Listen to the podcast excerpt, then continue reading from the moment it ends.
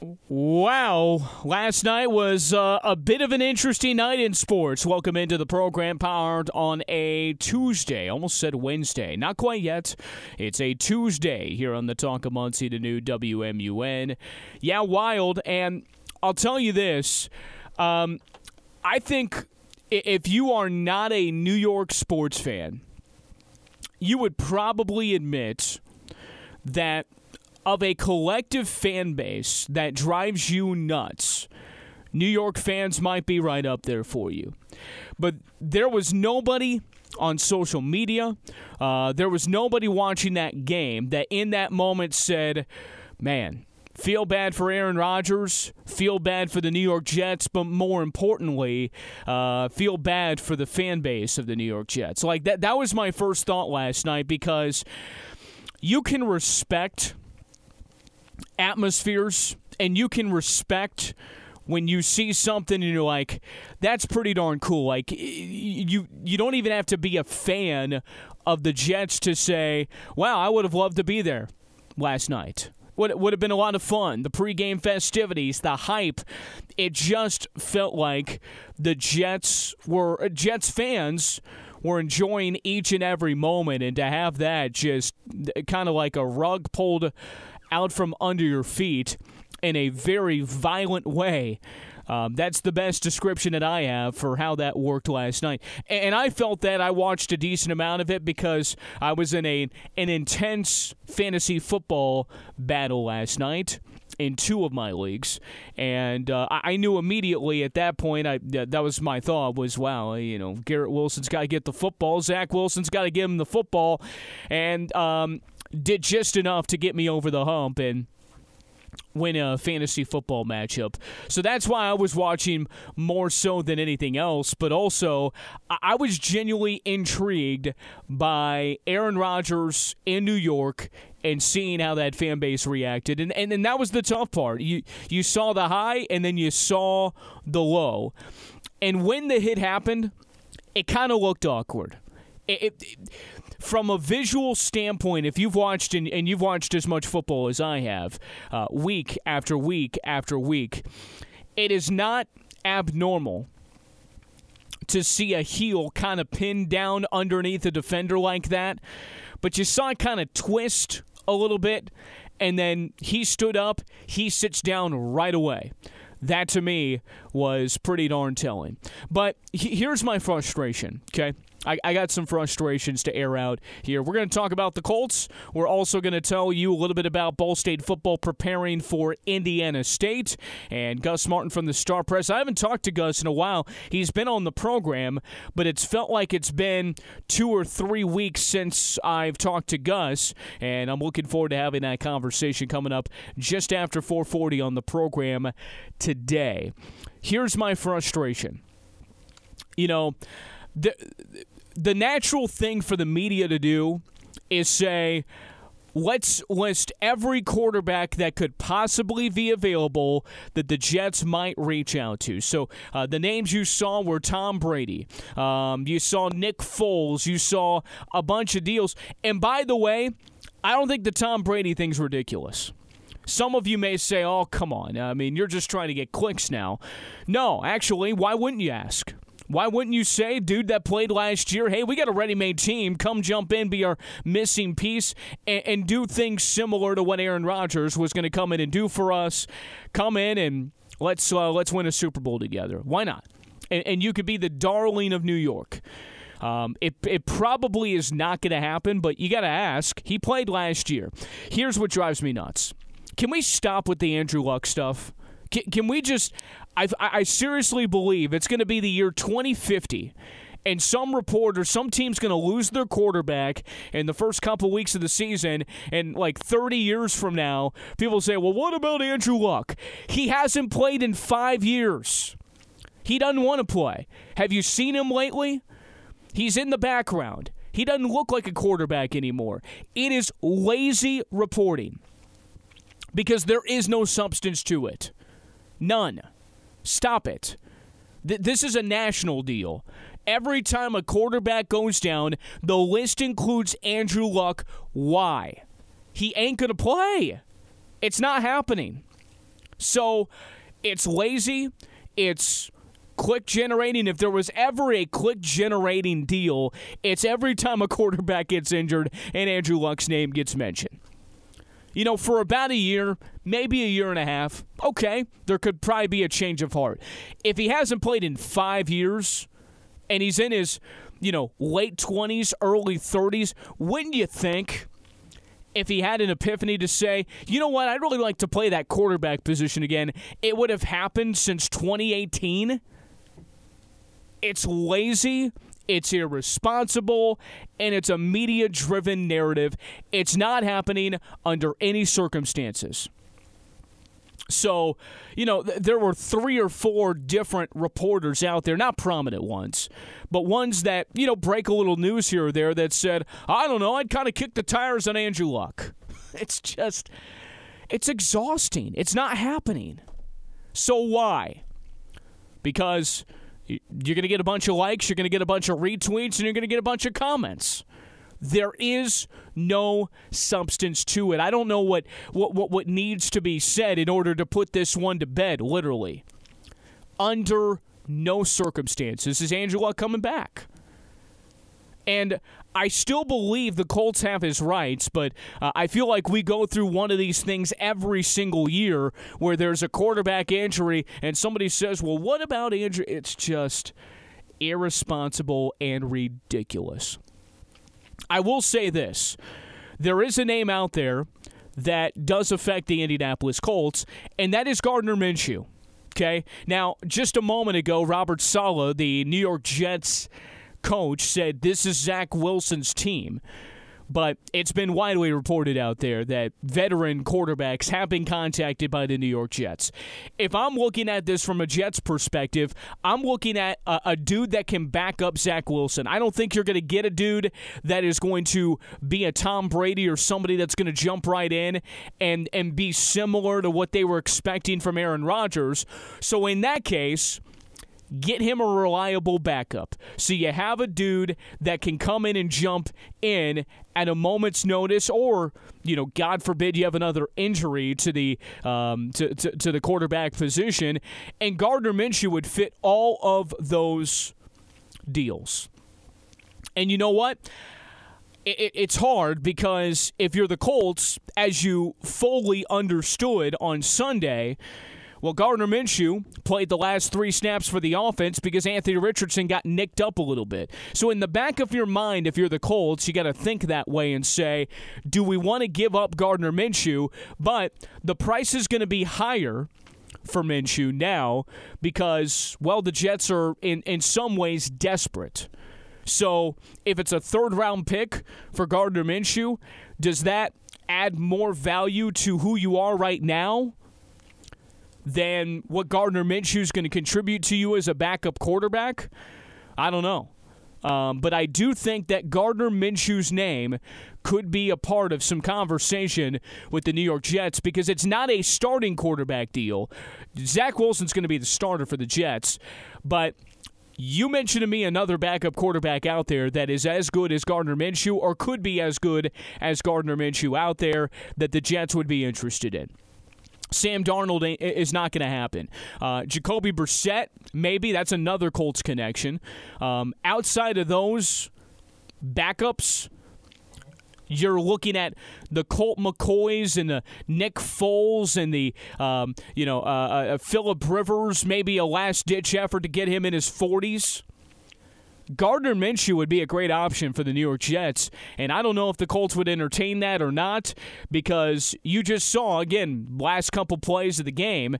Gardner Minshew had to jump in because Anthony Richardson got nicked up a little bit, but that might be a name that you throw on out there that could get you a pretty nice return because the Jets do need a backup quarterback if Zach Wilson's going to take over this football team. But the ridiculousness of the Andrew Luck stuff just never ceases to amaze me and it's like from these verified accounts and and guys that have broken news before. You know, if you're a nameless just kind of troll on social media, you can have a little fun. That's kind of what you do, right? But when it's legitimate people for the last 5 years said, "Oh, I don't know. Why don't you ring up Andrew?" It's not happening. It's not happening. He's out of football. He's not coming back. It's done. So don't be irresponsible and do it. Just move on. But you got to create a list, and it's got to include Drew Brees, Tom Brady, Philip Rivers, Andrew Luck. Um, you know, Colin Kaepernick's name was out there as well. I mean, you got to you got to include everybody. I mean, it's from from Andrew Luck to a guy at 45 years old, in Drew Brees. I, I mean, it's just it's what you do when the quarterback position comes up. Absolutely. 765 287 1340. I'll get off my soapbox. How about that? I'll get off it. But um, it's it, I, honestly, I never even thought about Andrew Luck's name coming up on this Tuesday, September the 12th of 2023. But I guess I shouldn't be so surprised anymore that at some point when a quarterback goes down, Andrew Luck's name is going to be mentioned. On the Indianapolis Colts front, let's move forward, okay? They lost week one. We know that by now. Um, and I, I, I got to tell you, I, I don't know what it is when coaches roll into the Indianapolis Colts. And, and let me be clear. I didn't know Gus Bradley's mentality before he got here as the defensive coordinator. I really didn't know Shane Steichen's mentality before he got here. Um, and by the way, Shane Steichen gives it straight and he's honest, but he's pretty direct. And Jim Bob Cooter is the offensive coordinator for the Indianapolis Colts. Okay, I, I can't tell you I know his demeanor as well.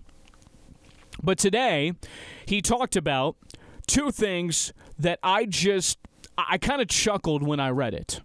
Okay. And I don't know what happens when these coaches come into the Indianapolis Colts. Do they just automatically become positive and PR and rah rah guys? Because here's what happened today. So there were two areas of the football game that were very much focused on. One was a player, one was a position group. The position group was the running back position. Okay? The running back position was really, really bad. I mean, bad, bad. Not not just kind of bad, like really, really bad. Well, guess what? Jim Bob Cooter tried to qualify that the Colts actually did some nice things in the running game. Oh, yeah? Where was that? Point out the plays. Point them out. I mean, you know, other than the touchdown run on the goal line by your quarterback for 12 yards, outside of that, your longest rush from scrimmage was eight eight yards. Your starting running back had 13 carries for 14 yards and fumbled the ball twice. Evan Hull had a nice little spurt that got called back due to a penalty, and then he exited the game due due to injury. What exactly went well in the running game? What exactly happened? And maybe this is pumping it up because it, it seemed like the narrative is Anthony Richardson, after his first run from scrimmage on Sunday, kind of nicked up his knee a little bit, and that maybe made the play calling be just a tad bit more conservative. So maybe you're saying, oh man, we saw some good things. We couldn't take advantage of them now, but just wait till we do. But to go out there and try to say, yeah, we did some nice things in the running game, I mean, the most pro of pro Colts fans have got to look at this and think the same way and say, Jim, what are you saying? Uh, I mean, the offensive coordinator, I, look, I don't know why. It just seems lately, year after year after year, with these coordinators, when they talk, they can't criticize. They can't say, yeah, you know, we're trying to be better there. Like, there wasn't a whole lot of positive from that running game at all. Maybe the play of 12 yards. But to kind of group it together and say, yeah, we did some really nice things in the running game, I, I, I just don't see it. I, I just don't see it at all. It was bad. It, it was it was worse than bad. And two of your turnovers came as a result of that running game. And you're going into this upcoming week against the Texans in the exact same spot you were. Now, maybe Zach Moss is healthy enough to play, but as a group, if you take out Anthony Richardson's 40 yards, which, by the way, he had four yards per carry average on 10 carries and had the rushing touchdown for you. Your group was a combined 16 carries for 25 yards. That's about 1 point, I don't know, 1.7 yards per carry, maybe a little bit less than that. That's bad. 1.5 yards per carry. That that's like really bad. Like four yards per carry is kind of average. So Anthony Richardson, from an from a numbers average standpoint, actually had a pretty average day running the football, except for that 12 yard carry. And and I'm mistaken. Other than the 12 yard rush for Richardson for the touchdown, longest rush from scrimmage was seven yards. Seven. You didn't have one play over 15 yards on the ground all day long in 26 carries. You know, you can at least fall out of bed and have one of those. At least one. You got a 12 yard carry that was on the goal line, perfectly blocked by your 6'4, 250 pound running back of a quarterback. Yeah, it was a nice play. But to say that good things happen in the running game, I don't get it. And then the other one was this. And I said, we, we, we just got to start being honest about Alec Pierce. Okay? Alec Pierce had three targets, one catch for five yards in the football game on Sunday. Uh, the offensive coordinator, Jim Bob Cooter, said Alec Pierce had a really good football game. He did some really good things out there. Man, Alec Pierce had a really good football game. We're excited about Alec Pierce. Alec Pierce is your number two receiver. Your number two receiver in that football game had one catch for five yards. Okay? Look, I get that we look into statistics and we look at numbers, and there's more to it. Absolutely. But when's the last time a player that had a reception for five yards and three targets in the game, you qualified and said, but you have no idea. They had a really good football game. Wow, great football game. Alec Pierce, I didn't even notice him half the time. Did you? He's your first round pick from the year before, and he was invisible in the football game on Sunday. Your offensive coordinator is trying to tell you that Alec Pierce had a good football game. Um, I'm trying to find the quote. Let me see if I can. Uh, I thought he played a good game. Ball didn't come his way. It happens sometimes at the receiver position. Pierce had 66 snaps, three targets, one catch. He was on the field for 66 plays. And he was invisible. I don't know how you qualify that and say, yeah, you know what? Alec Pierce had a really good football game. He's your number two receiver. We've talked about how this team is very non existent from a playmaker standpoint. You know, here are the playmakers you noticed, other than Michael Pittman Jr., who had a very nice game, eight catches, 97 yards, and a touchdown. Kylen Granson had four grabs for 39 yards. Josh Downs had three grabs in the first quarter of play and then wasn't heard from again. And then a whole bunch of one catch by Ogletree, one catch by Jake Funk, one catch by Evan Hull, one catch by Alec Pierce, and two targets to Mo Alie-Cox that did not convert this is going to continue to be a problem. And again, like we've told you before, being accurate and honest about where they're at with it. If your second wide receiver on your football team has one catch for five yards, you got a major problem.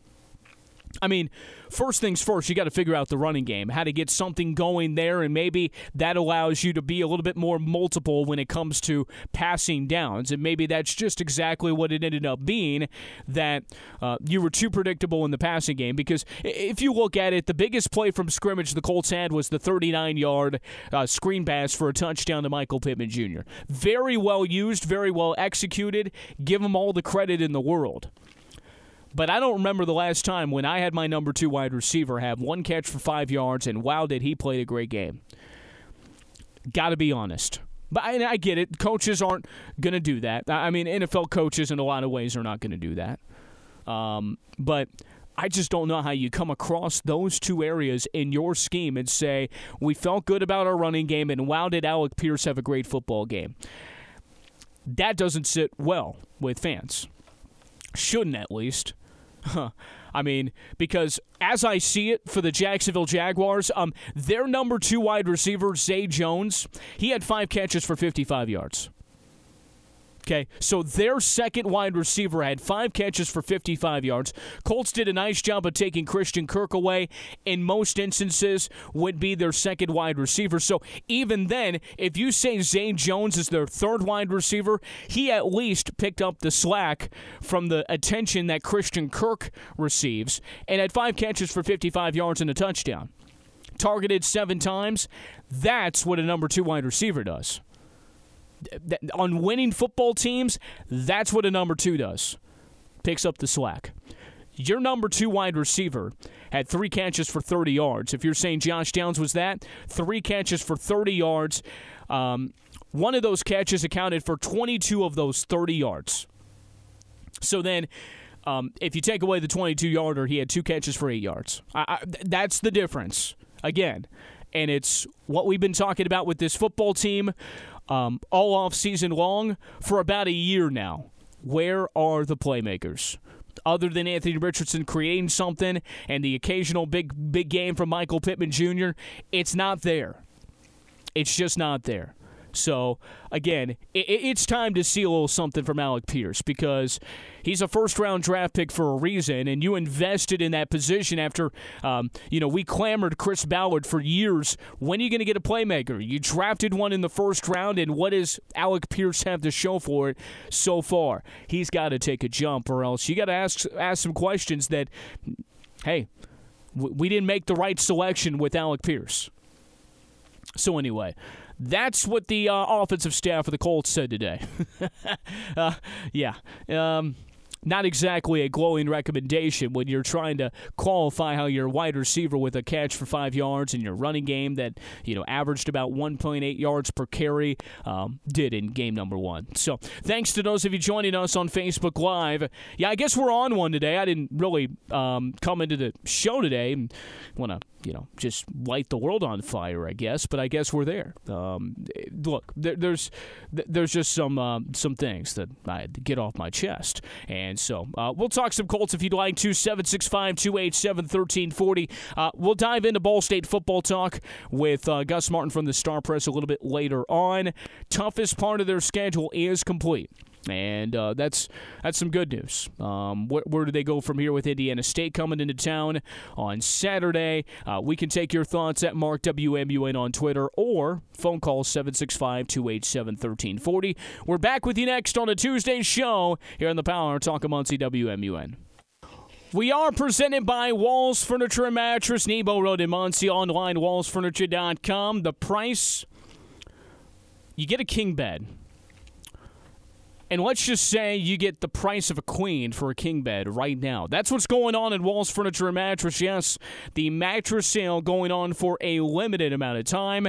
Check them out on Nebo Road in Muncie. Accessories come with it when you purchase a king bed. Check it all out and let Walls Furniture and Mattress make you most comfortable at home. Nebo Road in Muncie and online at Walls Furniture com. Your calls welcome at 765 287 1340 at Mark WMUN on Twitter. So, um, I just had this kind of come to my mind. Is is Sunday going to be interesting for the Colts because it, it, it they're going against the Texans, and it's kind of the battle for the bottom of the division. Crazy enough, one of these two teams, the Texans or the Colts, are going to be one in one after two weeks just the way the schedule kind of works out. Of course, the Texans lost on opening day as well. Um, so you're not, I mean, one team is going to be 0 2, one team's going to be 1 1. Does that make it, I guess, more interesting? Because uh, it, it kind of shows the bottom of the division. Look, I don't think Tennessee looked very good either. Like, Jacksonville had its moments. You know, I really thought midway through the game that the Colts were the better overall football team on that particular day in that particular half. Defensively, they were causing a lot of issues. Offensively, they were doing enough to, to, to move the football and um, making some plays and, you know, took the lead there in the third quarter heading into the fourth. And, well, folks, then the fourth quarter happened, and we, we, we, we know the rest is history there. But at the end of the day, I, I really thought the Colts played well enough. Tennessee, um, you know, um, for how bad they were, still had a chance to win against the Saints. Texans really never had a chance.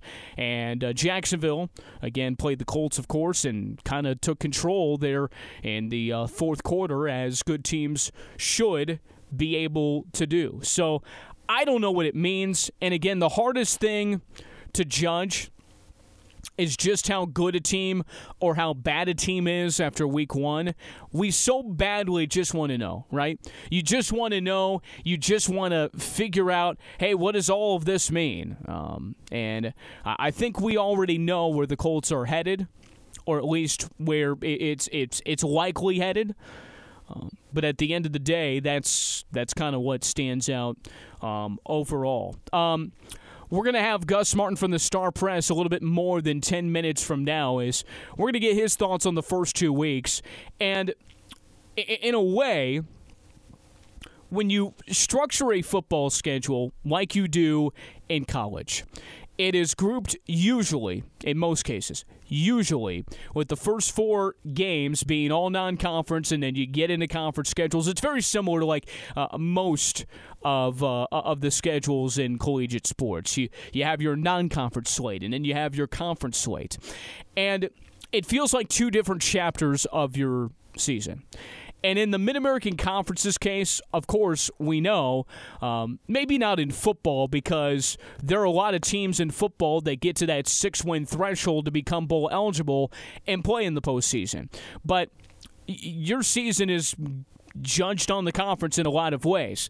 But I feel like for Ball State, it is going to be a tale of three different chapters. From an outside perspective, not inside, this is the outside perspective, Kentucky and Georgia were these massive hills to climb. Come out healthy. Look at how you compete. I mean, these are all the things that I heard from fans that, you know, we're looking at it from, I guess, a realistic point of view. That's what they were saying. And, you know, you had your moments, and we chronicled that yesterday, and now you move on. Well, now it kind of feels like chapter two of your season in a lot of ways. These are games that you do have expectations for. These are games that, um, if you're a Ball State football fan, I think you'd be disappointed if you don't get both Indiana State and Georgia Southern.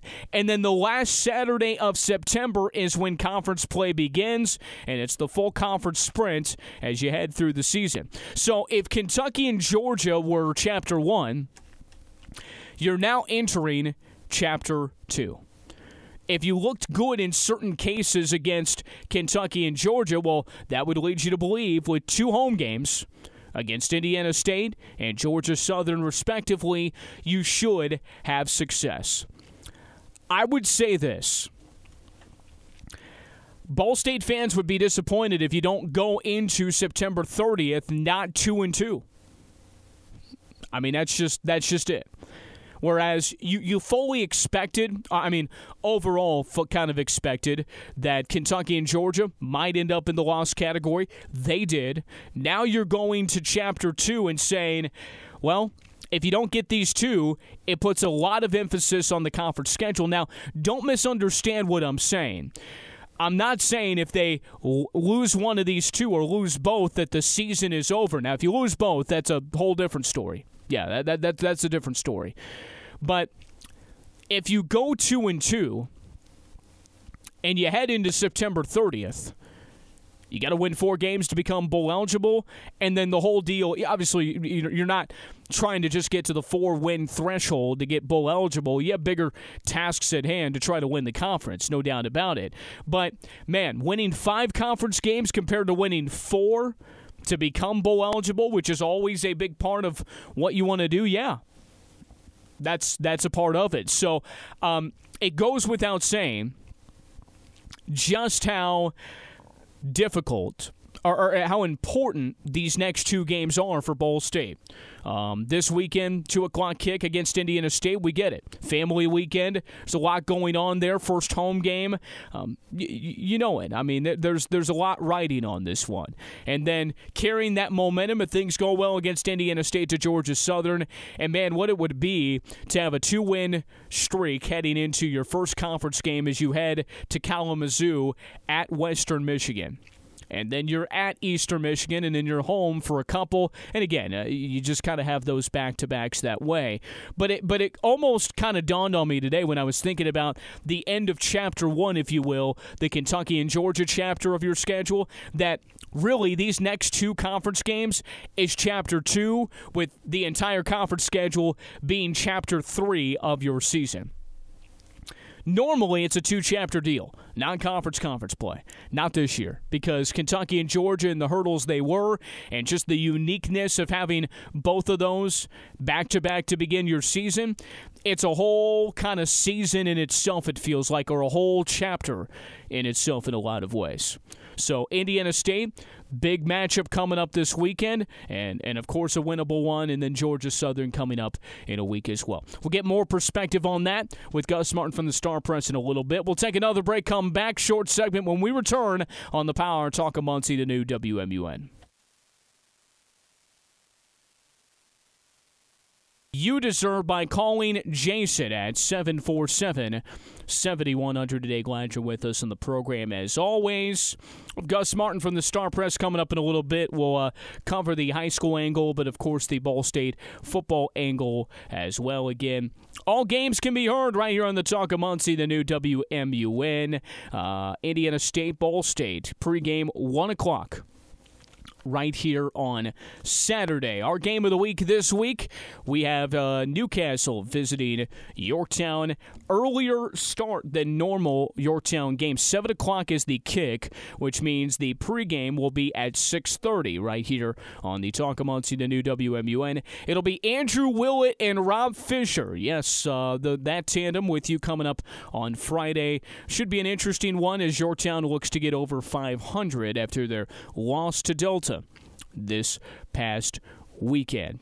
So we've uh, touched on the Colts. We'll continue to do that throughout the week as uh, they start 0 1. Uh, we touched on the uh, Ball State football team as well lot coming up there. And again, every Thursday, joined by Ball State football head coach Mike Neu. That'll happen uh, this coming Thursday at 4:15, um, and, and, get the feel of how you head into these next two games. It's a homestand, if you will. Not often you get the homestands, but the way the schedule works out, you got the two non-conference games against Indiana State and Georgia Southern back-to-back, uh, a springboard, if you will Heading into conference play, as we mentioned before, uh, game one of conference play happens September 30th. That's the Saturday in Kalamazoo, Michigan. And uh, we'll see how that all plays out. All right. Uh, last segment of the show coming up, and it's a big one because Gus Martin from the Star Press is going to join us next. You're listening to The Power on the Talk of Muncie, the new WMUN. I think that kind of with the offensive line play overall just really struggled in both those games. I know Marquez Cooper, you know, said afterward that he just wasn't seeing any running lanes. I mean, most of his runs went backwards rather than forwards against Georgia. And I think he's averaging under two yards per carry through the first two weeks on like 20 some odd carries. So I'm sure he's excited, and the offensive line is excited to kind of get those two tough challenges out of the way, and maybe now hopefully have a little bit more room to run. I mean, they're going to need it um, moving forward if they're going to have any chance of competing in the MAC and getting a bowl game because you know, I don't think their quarterbacks, whether it be Hatcher or Semonza, um, are either experienced enough or you know have shown enough you know potency uh, to carry the offense. So I think they're going to need a balance, and I think they're going to try to get that established this Saturday. Scott Martin from the Star Press covers Ball State sports for the uh, publication with us each and every week here on the Power Talk of Muncie, the new WMUN. Um, we've obviously described the meteoric rise that it's been for Kadin Semonza all the way to the point of starting against number one Georgia in week number two. Um, and, and, and, you and I are on the same page that um, I didn't have a problem with any one of those throws that resulted in picks. Now, the second one was just a bad throw. I'm not sure if he was trying to throw it away, but going off the heel of one of his blockers and it you know spirals in the air and taken for an interception just a bad break overall all of that being said, does the decision to start him in that game in week number two tell you that um, he, he's he's kind of the guy? I know all three played, but um, uh, the the declaration that that was to you, what would that mean? Kadin Semonza getting that start last week. Yeah, I definitely agree that it, it kind of said a lot between the lines. Right? I mean, if you had told me a few weeks ago that they were going to be starting a true freshman against you know, the defending back-to-back national champions on the road. I, I would not have believed it just because I just, in my mind, it didn't make sense why you would, you know, risk either injuring him or hurting his confidence um, just against a team like that. That you know, all intents purposes, you're probably just not going to even compete with. But for the fact that they went with him in that spot, I think shows a lot of confidence that they have in him. Coach Neu has in him, and I think just some of the comments that they, he's given me and others throughout the past couple of weeks kind of just indicate that I think he thinks Semonza is the most talented quarterback they have, the guy who gives them the best chance to win, you know, regardless of his age, and he was made the most plays and deserves that spot. Um, I think he he was happy to mix in Hatcher against Georgia just because obviously the score was kind of lopsided, and you know just get him some reps in case you know Semonza gets hurt or or you know they do want to make a switch later in the season if the true freshman kind of shows his youth. But uh, yeah, I definitely think Semonza has won over the coaching staff and definitely the fans. That is the impression I've gotten. And you know, and I just clearly see that kid kind of has a lot of potential, and I want to kind of see him play against some more level competition here soon. Yeah, and um, you know, last week uh, Coach Neu made a, a, a, you know the statement of saying the three quarterbacks will play again uh, coming up this week. That was in reference to the Georgia week. Um, he didn't say that yesterday, did he? Uh, he was a little vague in a lot of his responses. Uh, but I'll ask him again uh, tomorrow after practice. But I, I think he kind of said he's just not sure who's going to start. Um, I think Kyle will still get some sort of mixture in as like the change of pace guy. Um, but he's I don't think he's in contention for starting at this point. I mean, he only played pretty much when all the backups were in against Georgia. Um, and I, I, he might have alluded to that someone might have got a little bruised, banged up and bruised against Georgia. So I, it was hard to kind of make out what he meant by that. But I, I think in this type of game, you know, I think they're probably going to be more consistent. I I would not foresee a, a halftime quarterback change, whoever may be the starter, unless it's like truly a dire situation, which I don't foresee happening. So I think if whoever starts on Saturday, I think will be the guy to to play the majority of the time. Okay, uh, strictly your opinion on these next two games. Uh, do, do you put the emphasis on, hey, um, goals to be a bowl eligible team? Both of these are must wins, or um, it, w- would that be too strong in your opinion?